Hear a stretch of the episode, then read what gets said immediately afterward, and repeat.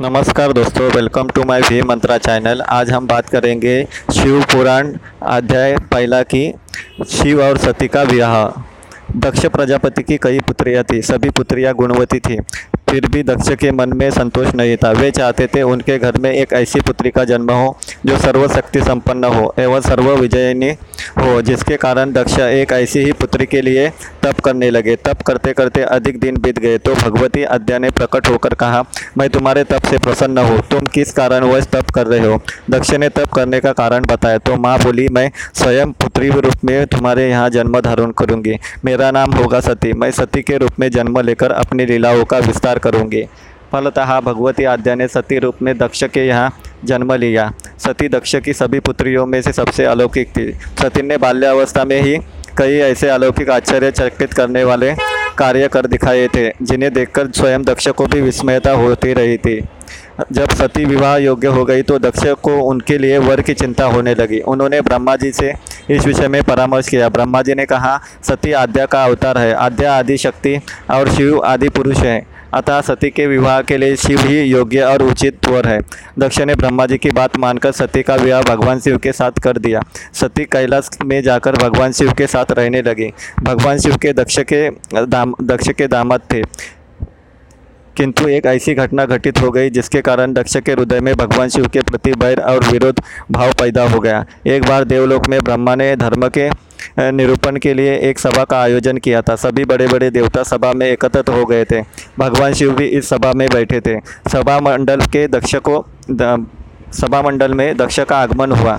दक्ष के आगमन पर सभी देवता उठकर खड़े हो गए, पर भगवान शिव खड़े नहीं हुए। उन्होंने दक्ष को प्रणाम भी नहीं किया। फलतः दक्ष ने अपमान का अनुभव किया। केवल यही नहीं, उनके हृदय में भगवान शिव के प्रति ईर्ष्या की आग जल उठी।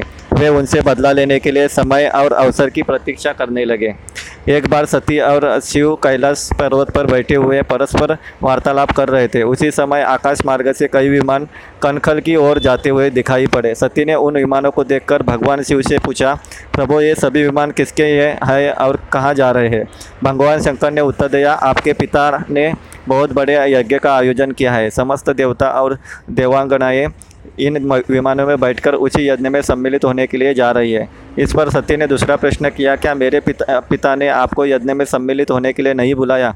भगवान शंकर ने उत्तर दिया, आपके पिता मुझसे भय रखते हैं फिर वे मुझे क्यों बुलाने लगे? सती मन ही मन सोचने लगी, फिर बोली, यज्ञ के इस अवसर पर अवश्य मेरी सभी बहनें आएँगी। उनसे मिले हुए बहुत दिन हो गए। यदि आपकी अनुमति हो तो मैं भी अपने पिता के घर जाना चाहती हूँ। यज्ञ में सम्मिलित तो हो लूँगी और बहनों से भी मिलने का सुअवसर मिलेगा। भगवान शिव ने उत्तर दिया, इस समय वहाँ जाना उचित नहीं होगा। आपके पिता मुझसे जलते हैं। हो सकता है कि वे आपका भी अपमान करें। बिना बुलाए किसी के घर जाना उचित नहीं होता है। इस पर सती ने प्रश्न किया ऐसा क्यों? भगवान ने शिव ने उत्तर दिया, विवाहित लड़की को बिना बुलाए पिता के घर नहीं जाना चाहिए, क्योंकि विवाह हो जाने पर लड़की अपने पति की हो जाती है। पिता के घर के उसका, घर से उसका संबंध टूट जाता है, लेकिन सती पिहर जाने के लिए हट करती रही, अपनी बात बार बार दोहराती रही। उनकी इच्छा देखकर भगवान शिव ने पियर जाने की अनुमति दे दी। उनके साथ अपना एक गण भी साथ में भेज दिया। उस गण का नाम था वीरभद्रा। सती वीरभद्र के साथ अपने पिता के घर गई। घर में सती से सती से किसी ने भी प्रेम पूर्वक वार्तालाप नहीं किया। दक्ष ने उन्हें देखकर कहा, तुम क्या यहाँ मेरा अपमान करने आई हो? अपनी बहनों को तो देखो, वे किस प्रकार भांति भांति के अलंकारों और सुंदर वस्त्रों में सुसज्जित है। तुम्हारे शरीर पर मात्र बाघ बाघम्बर है। तुम्हारा पति स्मशानवासी और भूतों का नायक है। वह तुम्हें बाघंबर छोड़कर पहना ही क्या सकता है? दक्ष के कथन से सती के हृदय में पश्चाताप का सागर उमड़ा पड़ा। वे सोचने लगी, उन्होंने यहाँ आकर अच्छा नहीं किया। भगवान ठीक ही कर रहे थे। बिना बुलाए पिता के घर नहीं जाना चाहिए। अब, पर अब क्या हो सकता है? अब तो आ गई हूँ। पिता के कटु और अपमानजनक शब्द सुनकर भी सती मौन रही। वे उस यज्ञ मंडल में गई जहाँ सभी देवता और ऋषि मुनि बैठे थे। तथा यज्ञ कुंड में धू धू करती, जलनी हुई। जलती हुई अग्नि में आहुतियाँ डाली जा रही थी। सत्य ने यज्ञ मंडप में सभी देवताओं के तो भाग देखे, किंतु भगवान शिव का भाग नहीं देखा। वे भगवान शिव का भाग न देखकर अपने पिता से बोली, पितृश्रेष्ठ, यज्ञ में तो सबको, सबके भाग दिखाई पड़ रहे, किंतु कैलाशपति का भाग नहीं है।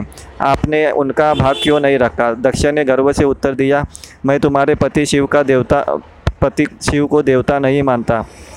वह तो भूतों का स्वामी, नग्न रहने वाला और हड्डियों की माला धारण करने वाला है। वह देवताओं की पंक्ति में बैठने योग्य नहीं है। उसे कौन भाग देगा? सती के नेत्र लाल हो उठे। उनकी भव्य कुटिल हो गई। उनका मुखमंडल प्रलय के सूर्य की भांति तेजोक्त हो गया। उन्होंने पीड़ा से तिलमिलाते हुए कहा, हो, मैं इन शब्दों को ऐसे, कैसे सुन रही हूँ? मुझे धिक्कार है। देवता हो, तुम्हें तुम्हें भी धिक्कार है। तुम भी उन कैलाशपति के लिए इन शब्दों को सुन रहे हो, जो मंगल के प्रतीक है और जो क्षण मात्र में संपूर्ण सृष्टि को नष्ट करने की शक्ति रखते हैं।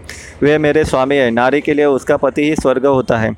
जो नारी अपने पिता, पति के लिए अपमानजनक शब्दों को सुनती है, उसे नरक में जाना पड़ता है। पृथ्वी सुनो, आकाश सुनो और देवताओं, तुम भी सुनो। मेरे पिता ने मेरे स्वामी का अपमान किया है। मैं अब एक क्षण भी जीवित नहीं रहना चाहती। सभी सती अपने कथन के, को समाप्त करते हुए यज्ञ के कुंड में कूद पड़े। जलती हुई आयुति आहुतियों के साथ उनका शरीर भी जलने लगा। यज्ञ मंडप में खलबली पैदा हो गए हाहाकार मच गया। देवता उठकर खड़े हो गए। वीरभद्र को क्रोध से काँप उठे। वे छल उछल कर यज्ञ का विध्वंस करने लगे। यज्ञ मंडप में भगदड़ मच गई। देवता और ऋषि मुनि भाग खड़े हुए। वीरभद्र ने देखते ही देखते दक्ष का मस्तक काटकर फेंक दिया। समाचार भगवान शिव के कानों में भी पड़ा। वे प्रचंड आंधी की भांति कनखल जा पहुँचे। सती के जले हुए शरीर को देखकर भगवान शिव ने अपनी, अपने आप को भूल गए। सती के प्रेम और उनकी भक्ति ने शंकर के मन को व्याकुल कर दिया। उन शंकर के मन को व्याकुल कर दिया जिन्होंने काम पर भी विजय प्राप्त की थी और जो सारी सृष्टि को नष्ट करने की क्षमता रखते थे। वे सती के प्रेम को खो गए, बेसुध हो गए। भगवान शिव ने उन्मत्त की भांति सती के जले हुए शरीर को कंधे पर रख लिया। वे सभी दिशाओं में भ्रमण करने लगे। शिव और सती के इस अलौकिक प्रेम को देखकर पृथ्वी रुक गई। हवा रुक गई। जल प्रवाह ठहर गया और रुक गई देवताओं की साँसें। सृष्टि व्याकुल हो उठी। सृष्टि के प्राणी पुकारने लगे। पाहिमाम त्राहिमाम। भयानक संक, संकट उपस्थित देखकर सृष्टि के पालक भगवान विष्णु आगे बढ़े। वे भगवान शिव की बेसुदी में अपने चक्र से सती के एक एक अंग को काट कर काट काट कर गिराने लगे। धरती पर इक्यावन स्थानों में सती के अंग कट कट कर गिरे। जब सती के सारे अंग कट कट गिर गए तो भगवान शिव पुनः अपने आप में आए। जब वे अपने आप में आए तो पुनः सृष्टि के सारे कार्य चलने लगे। धरती पर जिन इक्यावन स्थानों में सती के अंग कट कर गिरे थे वही स्थान आज शक्ति के पीठ स्थान माने जाते हैं। आज भी उन स्थानों में सती का पूजन होता है और उपासना होती है। इस तरह अध्याय एक का ये भाग समाप्त होता है। अगला भाग, अगले पार्ट में बताऊँगा आपको। आपको कैसा लगा कमेंट में ज़रूर लिखना और मेरा चैनल फॉलो करना और बहुत सारी जानकारी मैं आपके लिए लेके आऊँगा। Thank you.